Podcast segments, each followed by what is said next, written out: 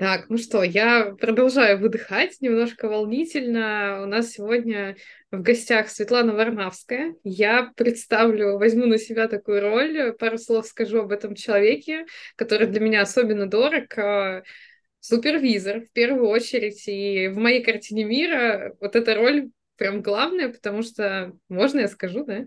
Что ты была моим супервизором. И Светлана, супервизор для коучей, ментор, ассессор и, конечно же, коуч уровня PCC. Но я знаю, что вот-вот а, скоро буковки поменяются. Свет, если что-то не сказала важного, что нужно было озвучить, а, пожалуйста, скажи это нам сама. Ну, хочется добавить, что не только супервизор для коучей, но и супервизор для бизнеса – это одно из направлений деятельности, которое сейчас мне особенно интересно, в нем много моей творческой части, много моей энергии.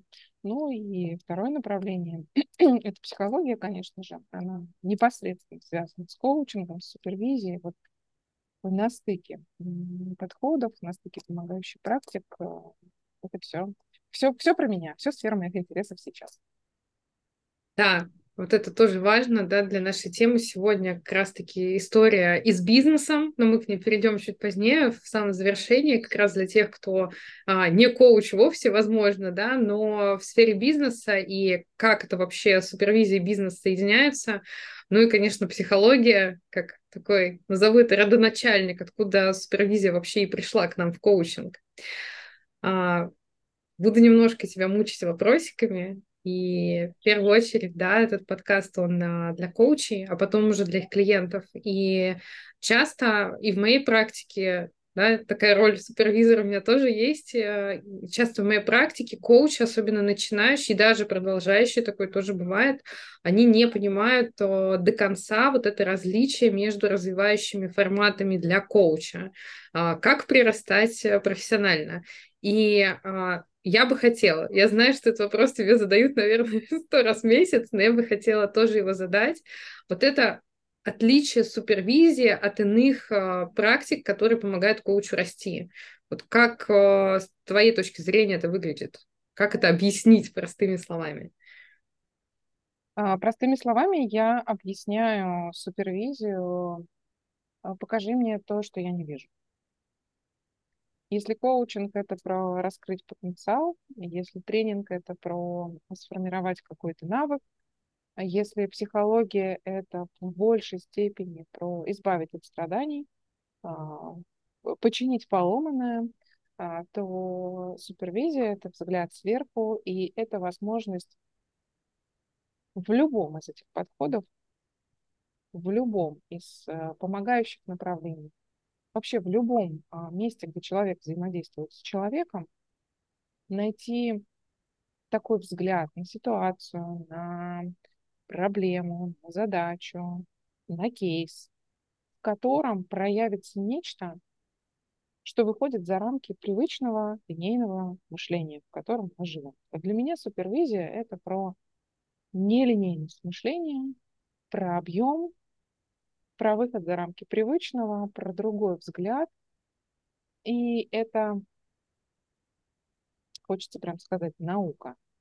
А, и это за рамками стереотипов, а, это за рамками предсказуемого, и это всегда про что-то новое, всегда что-то открывающее возможности. Оно очень сильно, на мой взгляд, а, добавляет коучинг энергии, добавляет коучингу такой э, личностной включенности. Э, и с точки зрения вклада супервизора в коуча, то есть когда супервизор работает с коучем, он дает ему, и с точки зрения супервизора как личности, который развивается в процессе, когда он дает супервизию. Вот, супервизия для меня еще это очень большая любовь, очень большая, потому что это такой, э, это ведь про исследование взаимоотношений. Это про взаимосвязи, это про отношения с собой, отношения с другими. Это про человека. Это прям вот про человека. Если в коучинге можно работать про задачу, когда мы говорим, например, да, про опять же то же самое линейный коучинг, да и не линейный тоже, это про задачу. Супервизия всегда про человека. Причем не просто про человека, это про человека здесь и сейчас, сидящего перед тобой. И это всегда какие-то такие особенные отношения. Это всегда какой-то особенный а, подход, взгляд, химия. Это что-то невероятное, связанное с человеком. Света, ты, как всегда, умеешь создавать поле, да, тоже понятие супервизии, когда просто завораживает, качивает э, так очень нежно. А, но, наверное, вот я возьму на себя смелость да, немножко высказать э, мнение, потому что я еще помню, как это, когда ты начинающий коуч. А, вот такие красивые объяснения, они немножко а, сложно воспринимаемые, именно пока не попробуешь. Да, поэтому многие ходят сначала я только посмотреть, потом я только побуду в активной группе, и потом уже набираются смелости для того, чтобы вынести на супервизию некий кейс собственной и собственной практики. Это все-таки тоже такой процесс, где нужно смелостью обладать, чтобы принести нечто и разбирать с группой, или принести нечто вообще супервизору тет-а-тет. А если немножко упростить, я сейчас немножко побалуюсь тут, если позволишь, а, да, то вот очень часто да, приводим пример на контракте, да, который понятен коучам, даже начинающим, кто уже изучил компетенции, а, что условно, там, если я не могу заключить контракт, потому что мне не хватает маркеров, uh-huh. да, и я хочу, чтобы у меня получалось, а, то коуч в таком случае, как правило, идет к ментору послушать сессию, посмотреть, что за контракт. А, но если коуч говорит, я знаю, как его заключать, и он у меня получается, но вот с каким-то клиентом или с каким-то запросом не получается, потому что отвлекаюсь, не могу, не знаю, что со мной происходит, вот тогда это, наверное, все-таки в большей степени именно к супервизору, чтобы посмотреть, а что там такое, именно в этих взаимодействиях человек-человек. Вот если я позволю такой пример распространенный привести, который, наверное, будет понятен. Да, и это про все, наверное, про большинство процессов, когда я знаю как, но почему-то не делаю. Что-то меня останавливает во что-то внутри себя я упираюсь. Потому что даже когда коучи говорят, мне не хватает опор, есть какие-то барьеры, которые я хочу преодолеть, перейти, они ведь не физические. Нет этих барьеров. Опоры невозможно потрогать. Но есть что-то, что нам привычно, безопасно, понятно называть вот этими общепринятыми терминами, что мы чувствуем как препятствие на пути к тому же самому контракту. Ну, знают все, как его заключать. Все четыре волшебные вопроса на устах. Каждая школа коучинга обязательно начинает обучение с того, что коучинг начинается с контракта. Ну, правда же? Ну, за пределами, конечно же, присутствия, доверия и всего остального. Все знают эти четыре вопроса. И вопрос не в том, что я не знаю, как их задавать, а есть что-то, что мешает мне не дает, препятствует мне задать их именно этому клиенту. Потом выясняется, что, что какому-то другому клиенту я задам. Вот именно этому. С коучами работаю все хорошо, когда тренируюсь, а выхожу в практику и куда все девается. Да. Так, как раз вот эта история, да, знаю как, но не делаю. Кажется, вот это объяснение прям идеально подходит для того, а, чтобы свериться с а, тем, стоит ли мне идти в супервизию. Свет, для коучей вот здесь, а, наверное, тоже важно сказать, но интересует именно твой профессиональный взгляд, потому что, Свет, сколько сегодня часов коучинга у тебя? Я помню, что это какое-то дикое количество уже. Четыре уже с хвостиком. Да, и вот твой взгляд, как человека опытного в этом вопросе, вот как часто ты сама ходишь на супервизию? А, я сама хожу примерно каждые 30 часов коучинга, и у меня супервизия, ну вот такая прям постоянная, она у меня не разовая. У меня есть супервизор, с которым я работаю, и это такой гигиенический процесс, непрерывный, не прекращающийся на протяжении всей практики. Кроме того, я готовилась к МСС и работала с супервизором непрерывно. Спасибо, что делишься, потому что это тоже один из частых вопросов, потому что условно на менторинг коуч примерно понимает, сколько ходить. Психологи на свою супервизию тоже очень хорошо понимают, сколько ходить и как часто, потому что это более устоявшаяся история. А с супервизией именно для коучей всегда подвисший вопрос. Вот сколько ходить? Если это начинающий коуч, э, давай там смоделируем ситуацию, условно, он уже э, там первые свои 100 часов отработал. Вот э, для таких начинающих, что бы ты рекомендовал, на что опираться в выборе чистоты хождения к супервизору? Я бы посмотрела на несколько параметров, на несколько важных факторов. Как часто с каким количеством клиентов, насколько интенсивно.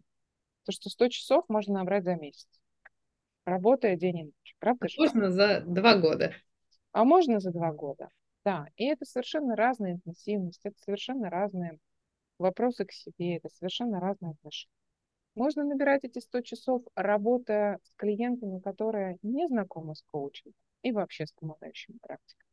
А можно набрать их с коллегами, с которыми коуч работает по бартеру. И ведь это тоже будет разные часы, это тоже будет разным опытом. Да? Можно набрать э, эти 100 часов, четко понимая, с кем ты хочешь и с кем не хочешь работать, и выбирая себе клиентов. А можно набрать эти 100 часов в активном, э, таком ожесточенном поиске клиентов. Я их помню. Буквально вылавливай да, на изнеможении. Можно эти 100 часов тащить клиентов на себе, чтобы показать, доказать себе, что я классный коуч, я все умею, коучинг – это эффективный инструмент и так далее. Можно тащиться за клиентом, да, когда они, эй, эй, давай, вперед, а ты как будто бы не знаешь, что, что, что там рядышком с ним делать, когда он весь такой активный. И ведь все это про раз. И человек в этом процессе раз. Есть кто-то, кто твердо знает, я пришел, обучился, и коучинг – это моя профессия, мне нужно только немножечко времени, чтобы в эту профессию выйти. А есть кто-то, кто приходит в коучинг и говорит, ну окей, любопытно, интересно, почему бы не сделать это одним из инструментов в моей основной деятельности? И это тоже будут разные часы, разный опыт. И вот нет здесь, на мой взгляд, какого-то универсального рецепта, когда, с какой частотой, с какой периодичностью нужно ходить на мой взгляд, нужно ходить к ментору, к коучу, тогда, когда ты чувствуешь, что есть что-то, что мешает выходить из сессии с удовольствием и легкостью. Вот как только есть ощущение усталости, напряжения, когда ты помнишь про своего клиента, когда ты перемалываешь в голове какие-то моменты из сессии, находишься во внутренних диалогах, когда ты думаешь о том, какой ты хороший или нехороший, когда ты переживаешь, как бы там посмотрел на твою сессию ментор, когда в целом ты задаешься вопросами, э, коуч ли я, да, имею ли я право, ну и так далее. Вот надо идти. Даже если все классно, все гладко, у любого коуча, у самого успешного, у самого такого, не знаю, легко, свободно и плавно продвигающегося в профессии, хотя это такая, кажется, фантастическая история, потому что работая с людьми и работая в такой профессии сложно жить без кризиса. Но кризисы есть а, на этом пути в достаточном количестве. Да, и, и каждый кризис сопровождается помощью помогающего практика супервизора.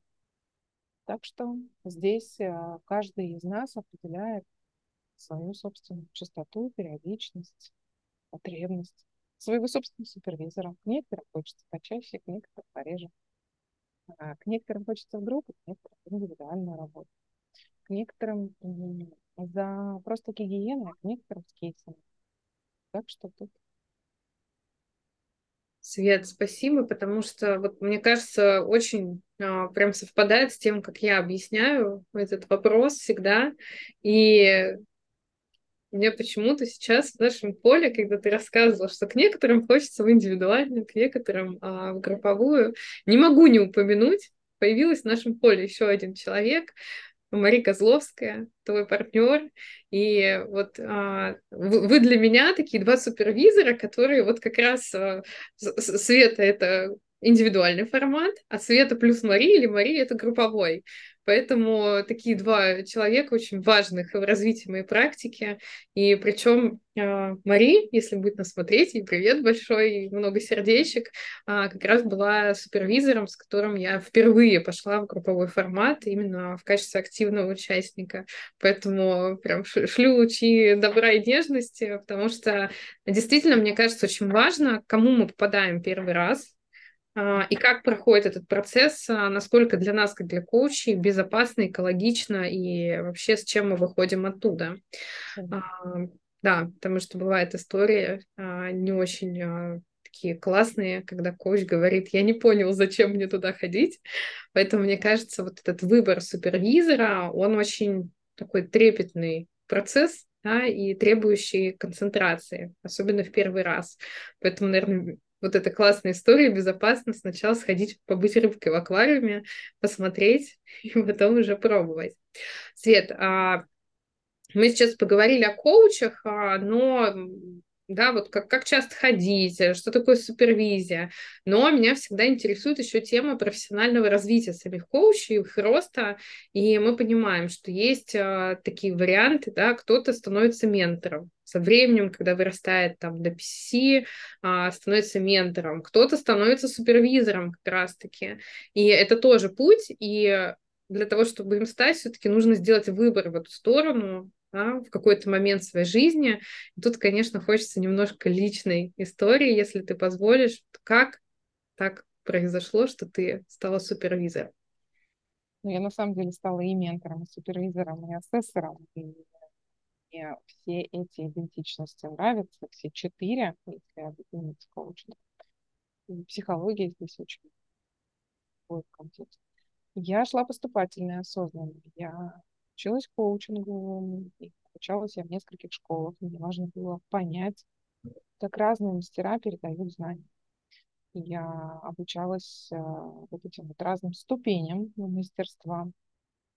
И я прошла обучение менторингу для того, чтобы вначале для того, чтобы лучше понять компетенции изнутри, с другой стороны. И в этот момент во мне знаешь, проснулся мой педагог на базе образования педагогическое. Я вспомнила, что в этом есть особый кайф и удовольствие. Брать в руки зеленую ручку, возвращать э, человеку его силу. Я научилась любить людей по-другому, видеть их через сильные стороны, через э, возможности роста. И После этого была супервизия, как такая вишенка на торте, как уже финальная тот момент. Финальная. Ну вот прям точка не хочется сказать, потому что многоточие все-таки супервизия. Я сейчас продолжаю учиться. Но это такая прям очень сильная надстройка.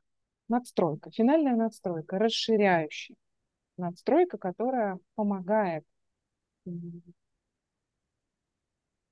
видеть, какие роли включаются во взаимодействии с людьми, кто я сейчас, какие процессы запускаются, лучше и тоньше чувствовать. То есть это был такой осознанный процесс и осознанное движение, и сейчас его хочется продолжать, продолжать. То, что ты сейчас назвала, оно очень а, ложится как будто на практику коуча, потому что коуч становится, ну, становясь супервизором, конечно, скажу своим словом, более прокачанным, да, более готовым. Да. А, в данном случае я видела ситуации, когда коуч становился супервизором, и у него в практику немножко на первых порах, знаешь, так вмешивались супервизионные истории. Потом, конечно, все это разлеплялось, роли расходились. Но вот если говорить о твоей личной практике, а, насколько то, что обрела ты роль вот супервизора, да, и продолжаешь ее усиливать, а насколько это повлияло на твой коучинг? Очень сильно. А, сначала я сказала, что мой коучинг не будет прежним после курса Coach. То же самое было на асессоре, потому что я узнала невероятное количество новых деталей. Но супервизионный взгляд Он ведь про личную трансформацию в первую очередь. Обучаясь на супервизора, невозможно избежать личностных изменений. Невозможно. Ты не можешь идти к человеку, помогать ему видеть себя, свои процессы по-другому, общаться с глубиной личности, да, вот с этой вот я концепции личности, не поработав со своей собственной, не прожив весь этот опыт. Это в первую очередь собственный путь трансформации. И да, сначала путь трансформации, потом вот эта перестройка, когда ты, выйдя из обучения, а, начинаешь практиковать в индивидуальном и в групповом формате. Видишь огромное количество разных людей, огромное количество разных взглядов. А, и, конечно же, роли путаются, включаются, но когда все становится на свои места, когда приходит ясность, вот тогда включается что-то такое, что ты называешь полем, что ты называла полем с самого начала, что-то, что называется потоком, что-то, что дает возможность вот на кончиках пальцев чувствовать человека, чувствовать э, взаимоотношения с человеком и через это исследовать его кейс, его Спасибо, что рассказала, потому что мне кажется, что вот в концепции того, а, как коуч выбирает для себя пути, да, там то, что мы называем вертикальным, горизонтальным развитием, мне кажется, что важно заранее видеть, а в какие точки этого пути можно дойти, и заранее планировать для себя, ну или чувствовать там в какой-то момент, что мне туда пора, или мне туда надо или не надо. Поэтому я всегда за то, чтобы чуть заранее посмотреть. Mm-hmm. И у нас с тобой такой был а, по предварительной договоренности мы готовились, небольшой план. Мы хотели показать супервизию не только с точки зрения коучинга. Потому что это лишь одно из множества ее применений. А, и как раз то, с чего ты начала, супервизия в бизнесе. Вот эта история. Свет, а, сможешь нам рассказать, почему супервизия выходит за пределы психологии, коучинга, таких вот как будто стандартных уже историй, и она приходит в другие, где есть взаимодействие человек-человек. Ну, стандартных для нас, потому что мы находимся в пространстве. Да, мы в этом. Да, для нас это стандартно, а существует еще внешний мир, которому тоже нужен взгляд более широкий, более объемный. Для меня супервизия в бизнесе – это про системное мышление, это про системный взгляд, это про вообще видение системы и систем, и их взаимодействия целостно. И супервизия в бизнесе очень хорошо помогает осознанному восприятию своей системы бизнеса, себя в этой системе, своих стратегических целей, своих тактических целей. И вот через супервизию можно ставить действительно вдохновляющие цели и задачи, которые помогают раскрывать потенциал как отдельных людей внутри бизнеса, так и бизнеса в целом. Потому что, когда мы говорим о супервизии, мы говорим об отношениях и взаимосвязях. А, не часто в отношениях взаимосвязи в бизнесе смотрим. Скорее результаты, цели, KPI, задачи, да, что-то такое прикладываем. А, супервизия помогает увидеть как раз узкие места, там, где рвется. Именно то, что касается взаимосвязи, взаимоотношений, элементов систем, а, наладив которые можно достигать совершенно невозможных вершин, и упустив которые, можно получить огромный перекос в системе, перекос в бизнесе. И вот с этой точки зрения супервизия может быть применима как а, в коммерческом таком бизнесе, так и в различных других системах. Образования, в здравоохранении, в услуговых бизнесах и так далее, и так далее. Это всегда интересно, потому что, да, я соглашусь, для нас привычно, что есть супервизия вот там, да, а есть еще для мира, который немножко другой.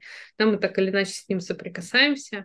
И вот э, если, да, у нас время, которое мы планировали, подходит к завершению, если сейчас я тебя попрошу для бизнеса. Да? Ты работаешь как раз с бизнесом, это твоя аудитория, это твоя такая ниша целевая, ты понимаешь, что там делать, а, и в формате супервизии в том числе. А, как бизнесу понять, а, просто, да, что вот мне прийти нужно к Светлане Варнавской а, на супервизию, и с чем прийти можно? Не так же, я знаю, что делать, но почему-то не делаю. Или я знаю, что делать, но не знаю как. Или я понимаю, что сотрудники находятся в профессиональном и эмоциональном выгорании. Или я понимаю, что у меня все разложено по полочкам. У меня есть структура, у меня есть корпоративная культура, у меня есть еще что-то. И, в общем-то, все должно работать, но оно не работает так, как я ожидаю. И я не понимаю, где есть сбой. А, и да, с чем угодно можно Вообще с любым вопросом можно Любой вопрос, который есть а, у человека относительно взаимодействия с другими людьми или другими системами можно рассмотреть через супервизию и увидеть совершенно новое.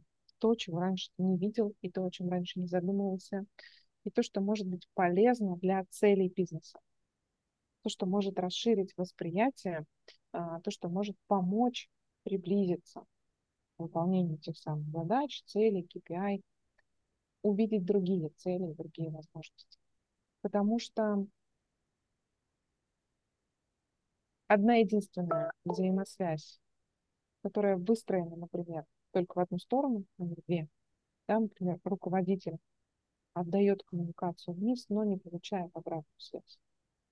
Вот одна единственная некорректно выстроенная связь в бизнесе очень сильно влияет на результаты. И на организационный климат, и на эффективность, и на взаимодействие людей, и на их выгорание, и на то, как они включают или не включают креативное мышление, ответственность, инициативность, и на удовлетворенность того самого человека результатом своего труда и вкладом, и отдачей этого вклада. На все. Одна единственная взаимосвязь мы понимаем, что таких взаимосвязей, да, единичных и таких тонких, как будто их может быть множество. И для того, чтобы всех разглядеть, конечно, нужен супер взгляд.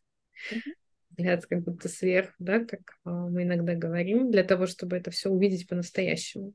Да. Ну что ж, я со своей стороны могу сказать, что как клиент в личной супервизии, индивидуально, я не могу не рекомендовать а, Свету для того, чтобы и коучи тоже приходили, что абсолютно магический, волшебный процесс, который, конечно же, построен не на магии, а на четком понимании, что и как работает в этом процессе. Света, спасибо тебе, что поделилась своим видением а, для нас, да, и в этом подкасте всегда важно, чтобы в первую очередь был человек, да, не какие-то стандартные истории, а то, как видит отдельный человек. Поэтому спасибо за то, что откровенно, как ты умеешь а, с такими подробностями, красивыми образами поделилась, что же такое супервизия, и не только для коучей, для психологов, но и для бизнеса. И мы понимаем, и уже говорили, еще раз повторю, что этот метод да, применим везде, где есть человек-человек, вот это взаимодействие. Я тебе говорю огромное спасибо. Для меня этот выпуск вот прям один из особенных самых. Спасибо, что пришла и поделилась. Оль, спасибо большое, что пригласила. А, всем супервизию желаю профессионального роста, экологичного, бережного для себя. Везде один из который помогает сделать именно таким. Ну и, конечно же, всем профессионального роста. Это очень важно. Спасибо.